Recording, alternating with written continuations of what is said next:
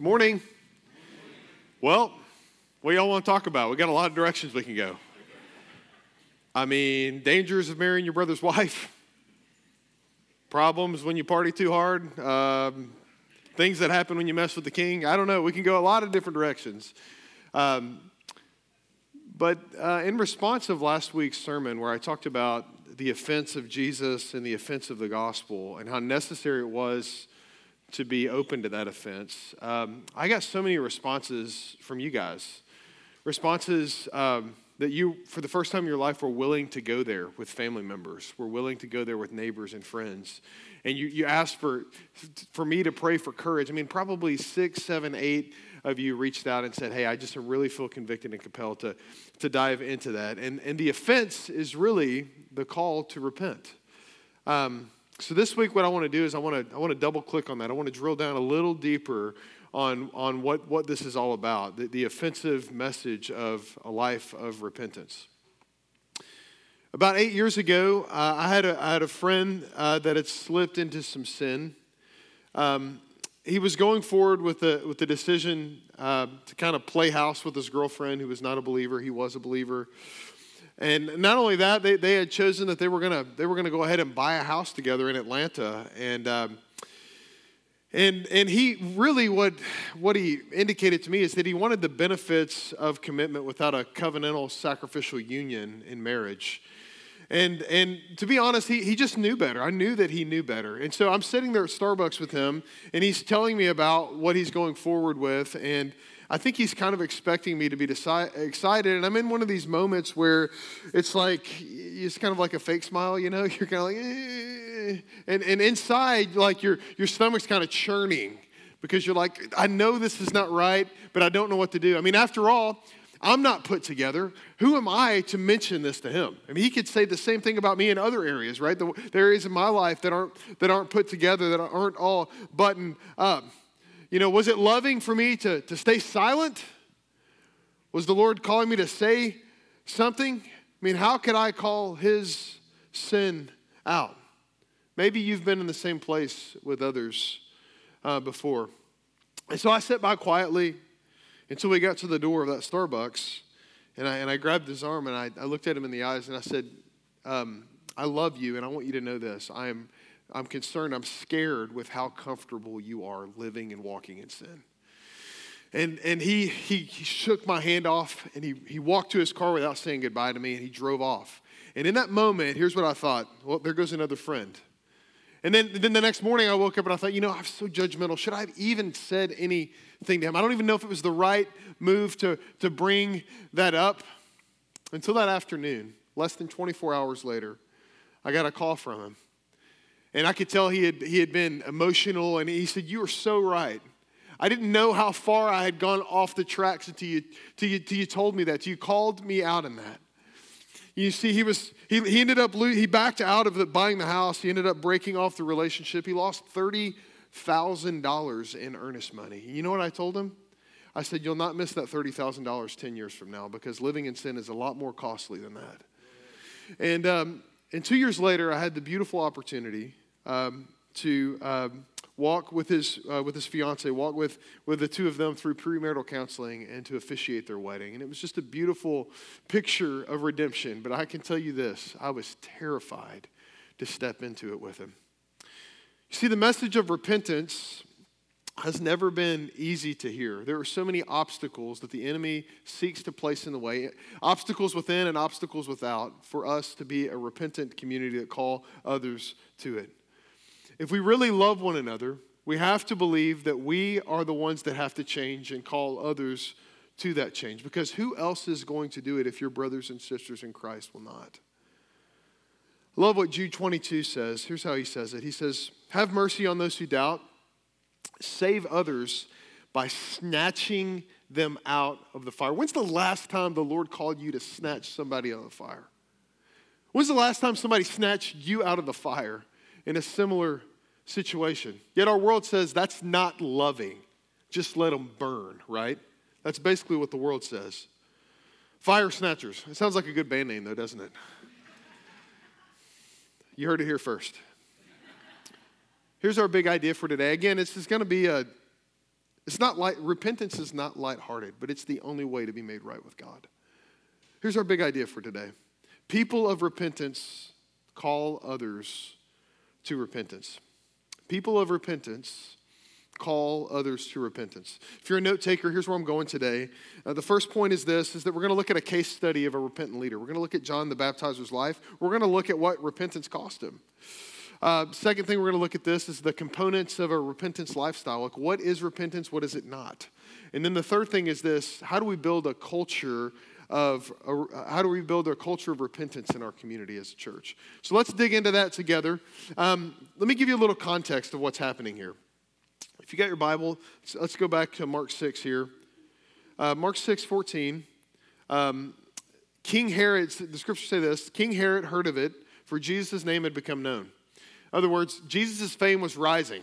John the Baptizer's fame had been up for a long time. He was way more popular than Jesus until he died. Um, but King Herod had started to hear about the things that Jesus was teaching. He had started to hear about the things that, uh, uh, that Jesus was doing and the miracles that he was performing that were all pointing to his divinity.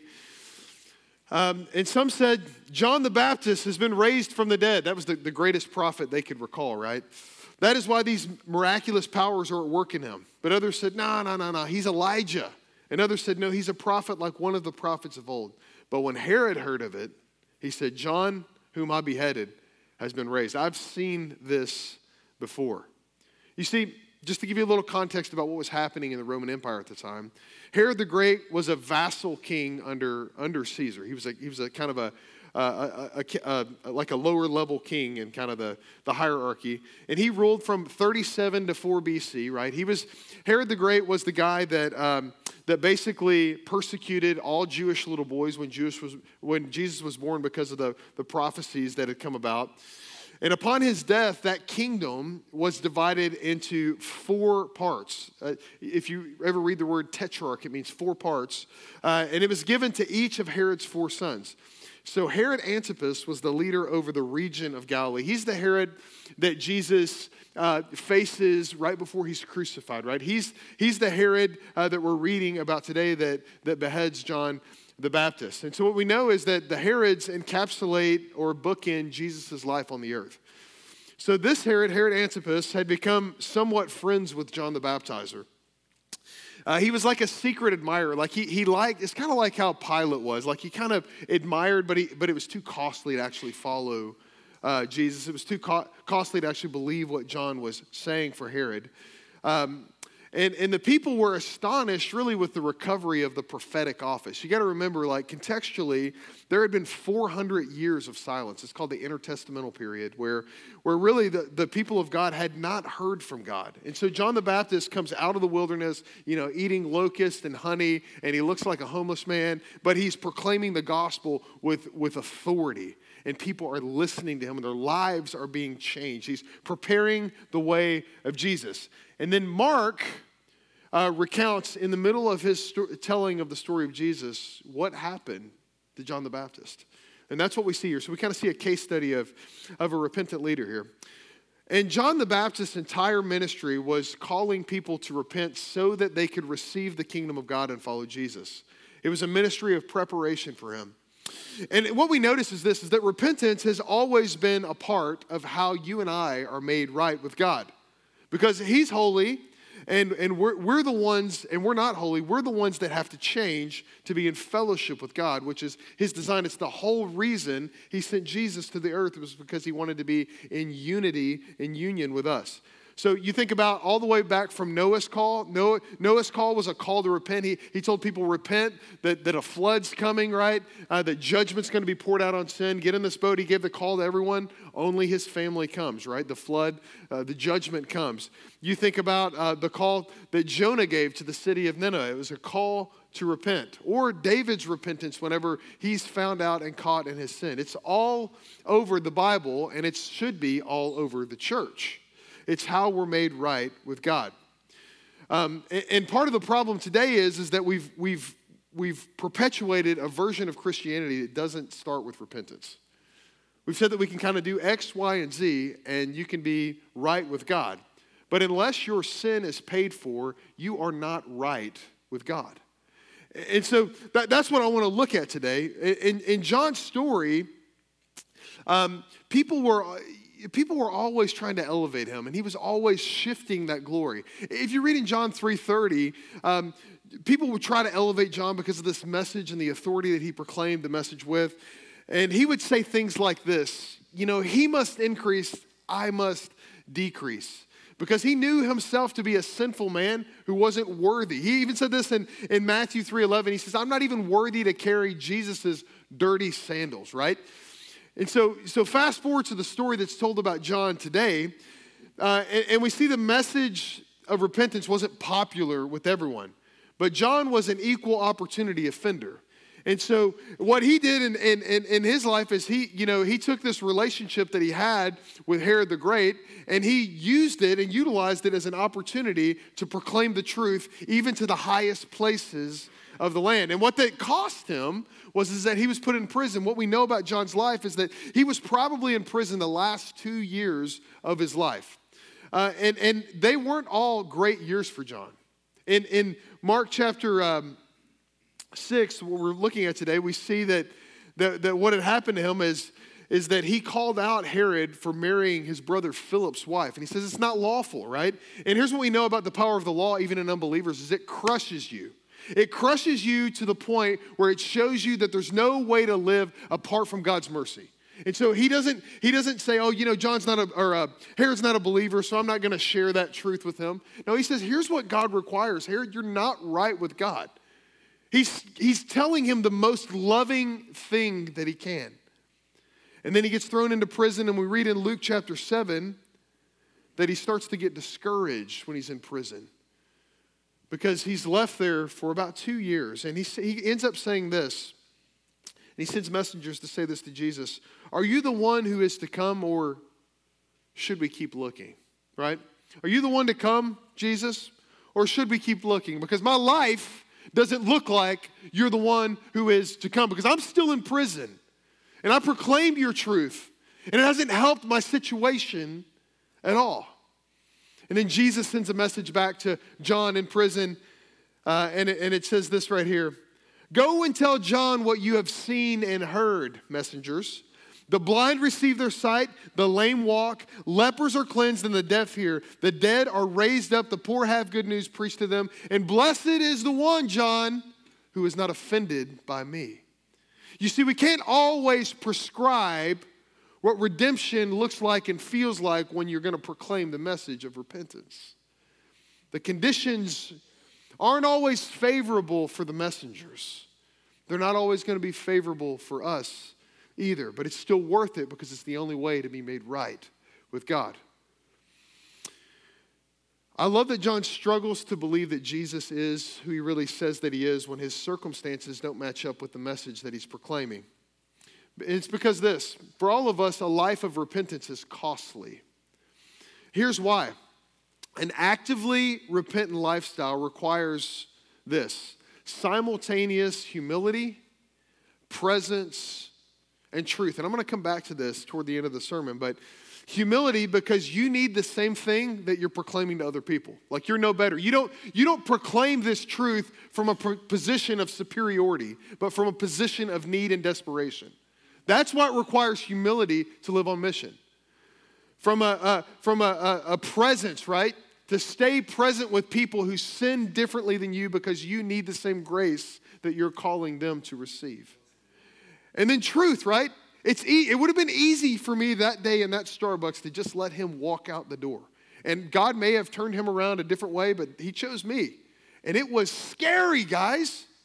It's scary to proclaim the truth. Some of you have kids who are walking in sin, and you are terrified of pushing them away.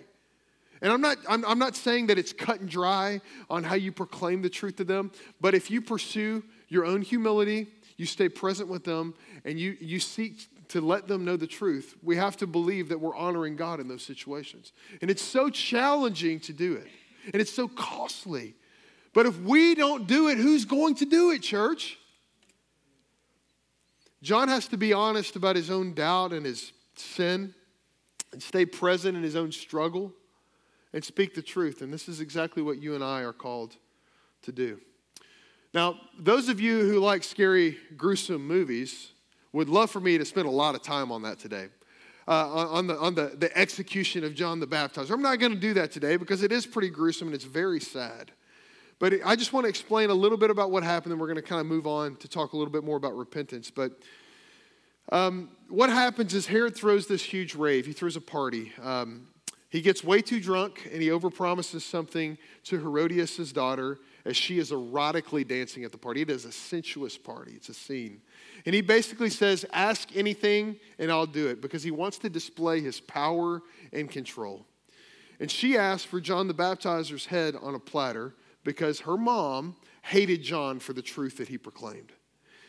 And in his own pride, he keeps his word. He could have said, No, I'm not going to do that. But because he's so prideful and he doesn't want to appear to be weak, he says, Fine, go ahead and kill him. And then the scriptures say he's grieved, but he's not grieved enough to actually change his mind, right? And so, uh, and so just like that, John the Baptist is dead. His head's on a platter at a party. He's a mere party favor. But we know that his life counted for so much more than that, right? Just like any martyr who's ever died for the cause of Christ. What historian, one historian said that the blood of the martyrs is the seed of the church. You and I aren't here without people who are willing to give their lives for the sake of the gospel, for the sake of calling others to repent. And we don't get to dictate how people respond. It's awful, and it's the, this situation is the epitome of what's possible in a sinful world. Absolutely no regard for human life in the image of God. And Herod will give an account for what he did to John when Christ returns. And you and I will be with John in eternity, and we'll celebrate the marriage supper of the Lamb. You see, John's just trying to lead Herod to eternal life. He's not trying to be this judgmental follower of Jesus like so many of us have tried with our friends and family and neighbors, because we're called to simultaneously live in humility because of our own need, stay present with others in their sin and ours, and speak the truth in love the best that we can. And it's such a hard call. But, friends, the ministry of John the Baptist is the ministry of the church.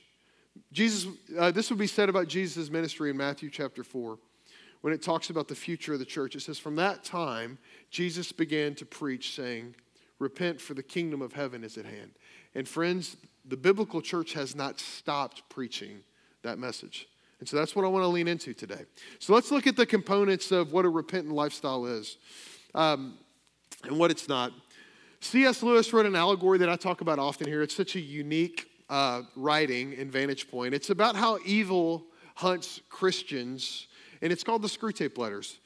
It's written from the perspective of the enemy, uh, where this senior level demon named Uncle Screwtape is counseling and leading and giving guidance to this junior level demon named Wormwood. And, uh, and, and basically, he's trying, to, he's trying to teach Wormwood on how to take Christians out of the battle. And here's what he says about repentance He says, as long as a man does not convert it into action, it doesn't matter how much he thinks about this new repentance. Wallow in it, write a book about it. That is often the excellent way of sterilizing the seeds which the Heavenly Father plants in the human soul do anything but act. No amount of piety in his imagination and affections will harm the cause of evil if it is kept out of his will, if it's kept out of his actions and his behaviors. The more often he feels without acting, the less he will ever be able to act. And in the long run, the less he will be able to even feel. Wow, right? I mean, it, but it's true what he's talking about. He's talking about how we become numb in our sin and desensitized to our depravity in this world. Many of us have been wrestling through our sin for so long that we can become disheartened in the battle of our flesh. And because of our own battle with sin, we think there's no way in the world I can ever call anybody out on their own sin. And that's the lie that we have to uproot today because if that was the precondition for living on mission with Jesus, none of us would be on mission ever, right? And so uh, let me let you in on a little secret. Only desperate, needy sinners can share the hope of Jesus with desperate, needy sinners. That's what he has called each and every one of us to. So, um, you know, we are a confessional church, and what that means is that there are historic church documents that have kind of shaped our theology and how we practice ministry because we believe that the Lord has gifted people over time to help make our lives easier as a church. One of those documents is called the Westminster Shorter Catechism, and chapter, or, uh, the, the 87th Catechism of the Shorter Catechism talks about what repentance unto life is. And there's really four main elements that I want to share with you today.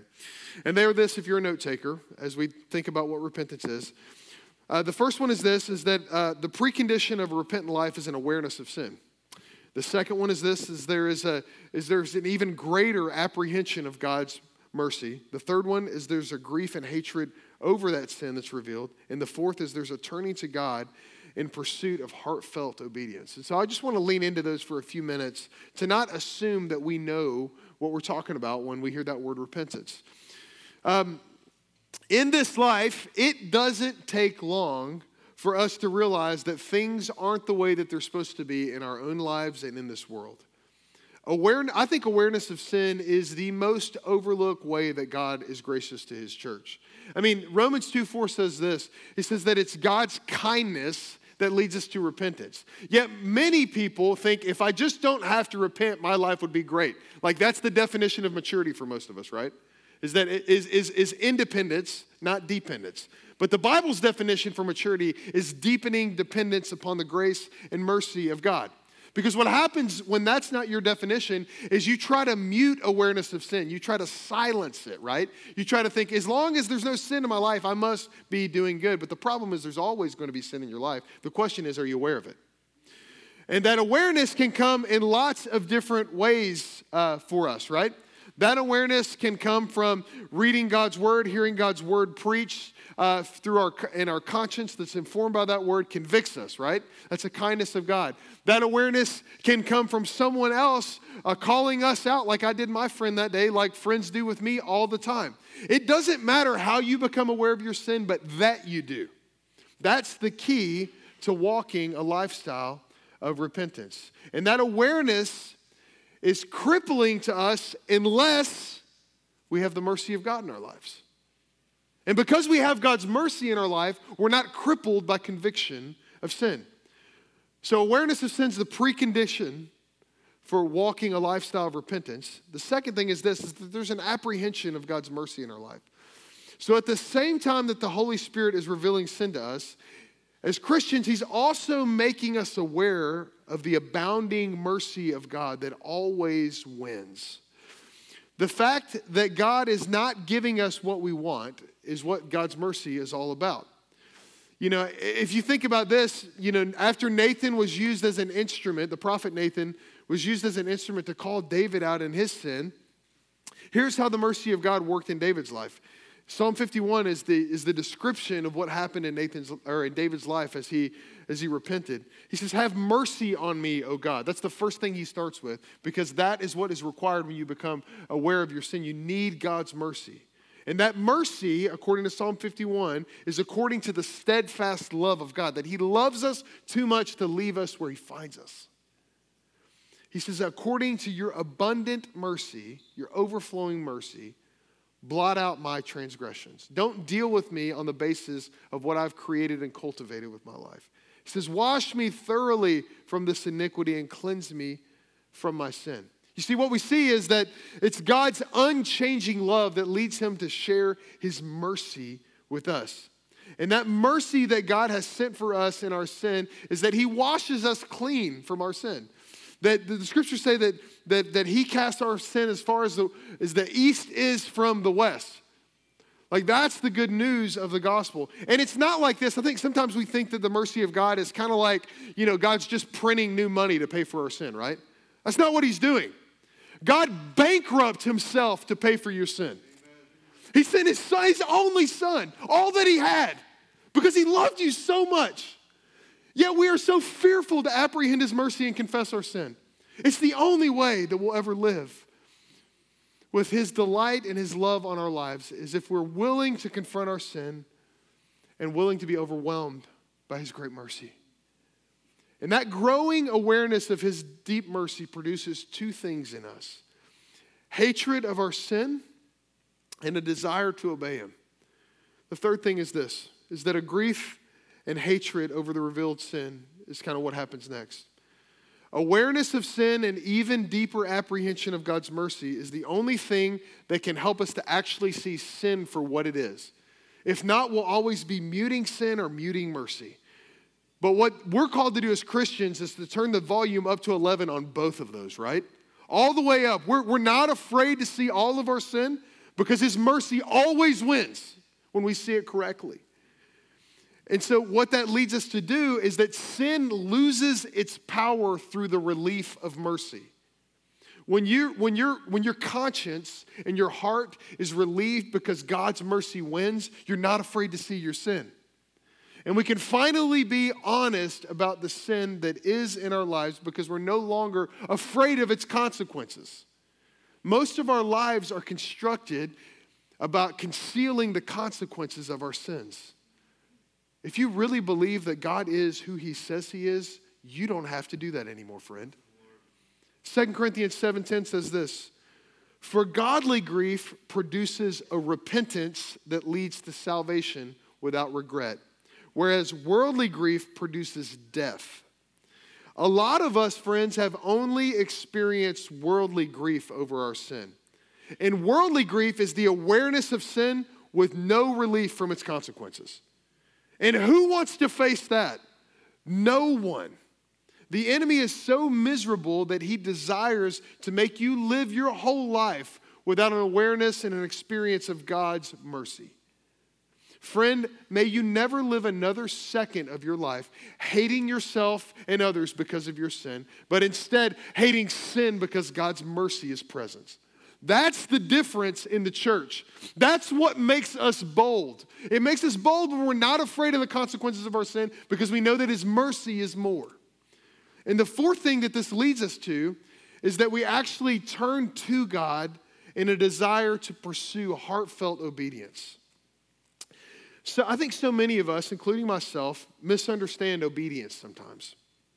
We look at our sin and we see the endless gap between who we are and what God requires, and we say, it's no use. I'm just going to avoid that altogether. You see, but here's what we misunderstand about obedience obedience is not just what the Lord requires, it's who He is. So when we desire to have a pure heart, when we desire to live found out, when we desire to please Him with our lives, what we are really saying is that we want God. That we don't just want what He can do for us, but we want Him. And this isn't me legalistically wanting you to obey because I too struggle deeply to obey God. I mean, just this last week, I made a comment that I shouldn't have that left my mouth, and I had to repent over it. It's one of those comments that it gets out, and you're kind of like, come back, come back, come back, right? You're trying to catch it, but it left. But I'm not concerned anymore because I repented, right? And His mercy, He's promised that His mercy will cover that. So I want us to close out by applying all this to our own lives today. How can we pursue this kind of life together? What does a culture of repentance look like in our community? I think there are three things that we must pursue, at least three things that I want to close out on. And the first one is this is that if you really want to pursue this, you have to first take inventory of your own holiness. It's this idea of the kind of the plank and the, the speck mentality. Some of you are in the medical profession, you're, you know, you're physician's assistants or nurses or doctors. And this, this, this, uh, this illustration uh, will, will, will bode well with you. But when a surgeon comes in to perform a surgery, when he comes into the room, he's got his plan, you're in the room, he's got all of his stuff. What is the first thing that he does? First thing that he does is he scrubs up and he washes his own hands, right? And he puts, puts everything on. He does, makes every precaution to not infect that patient, right? Um, and, and he's doing this because he's assuming that unless he first pays attention to his own condition, he has nothing to offer that patient, right? It's the exact same thing in the Christian community. We must first pay attention to our own hearts. I think so many people are unwilling to live bold lives of repentance and call others to it because we're not looking at our own hearts first. Matthew 7 says it like this in, in Jesus' Sermon on the Mount. He says, Why do you see the speck that's in your brother's eyes, but you do not notice the log that is in your own eye? Or how can you say to your brother, let me take that speck out of your eye when there is a log in your own eye. You hypocrite. First take the log out of your own eye, then you will see clearly to take the speck out of your brother's eye. You know, I think what we would read into it today is this don't even worry about the speck in your brother's eye, right? And you can forget the log if you're not worried about the speck. Jesus doesn't say don't worry about the speck, he says the speck matters. Church, the speck matters in the church, but the log has to come first. That's what's significant about a repentant community. And friend, I want you to know this that you are a gift to our church and our family here. We need one another to pursue holiness together, to keep drawing near to Jesus, but we will never pursue it if we're not active in our own repentance. And here's my prayer that you and I would become, I don't know, loggers for Jesus, right? There's another band name, right? keep going here. You know, that our first move in community would be that we're actually addressing our own wayward condition first so that we can live faithfully in community with others. And we can look squarely into our own hearts because we don't feel the shame with our awareness of sin because mercy outweighs it. And we can simultaneously stay present with other people as we seek His mercy together. What needs to be uprooted in your heart today? What is it that is sidelining you, sidelining us from being active in the culture of repentance in this church? Because the truth is, I need you to repent so that you can help me repent. That, that's what we all need. I need you to repent so that you can help me repent. Because if you don't repent, you can't help me repent. The, the second thing is this is that we have to trust others to care for you. The next thing is, is that we have to be approachable, friends. Um, some of us are so buttoned up that no one knows our struggle because we keep people on the front porch of our hearts instead of letting them down in the basement. What would it look like for you to turn the light on in the basement and invite a few people down with you, right? To pursue holiness together. Because if we really want to chase Jesus, we will surround ourselves with people in whom our holiness is their top priority. Do you have people in your life where your holiness is their top priority? That's what it means to be the church. But instead, we silently pass like ships in the night, struggling in our sin together, and therefore, holiness becomes a dirty word to us instead of an invitation to a life with Jesus. A pursuit of holiness that's not propelled by God's mercy is the thing that must be disavowed. I agree with you. But we don't talk about holiness much because we don't apprehend his mercy much. 1 Peter 1:16 says this, "Be holy because I am holy." We hear that and we think, "Man, that's the law right there. I can never be holy. So I can never be close to God." Well, that's not true. It's not a judgment to us, it's an invitation to more of God, to the best way to live. In our text today, John was calling Herod to the best way to live, but his heart wouldn't receive it. And because of that, he suffered. Unless we genuinely believe that, a pursuit of holiness will always leave us filled with shame. Ultimately, what are we, what are we after? What do we desire as God's people? It's to see the Lord. Because we know we see the Lord, our lives will be made complete, will be fulfilled.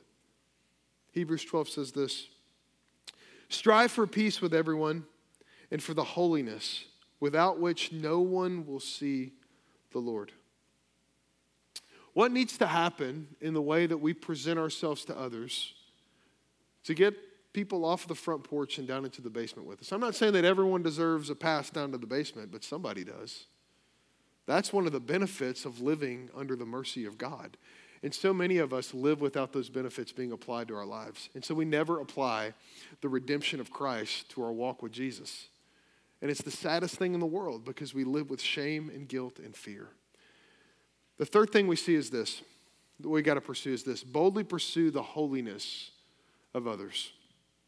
I love what C.H. Spurgeon says. He says, Repentance must dig the foundations, but holiness shall erect the structure and bring forth the top stone. Repentance is the clearing away of the rubbish of the past temple of sin.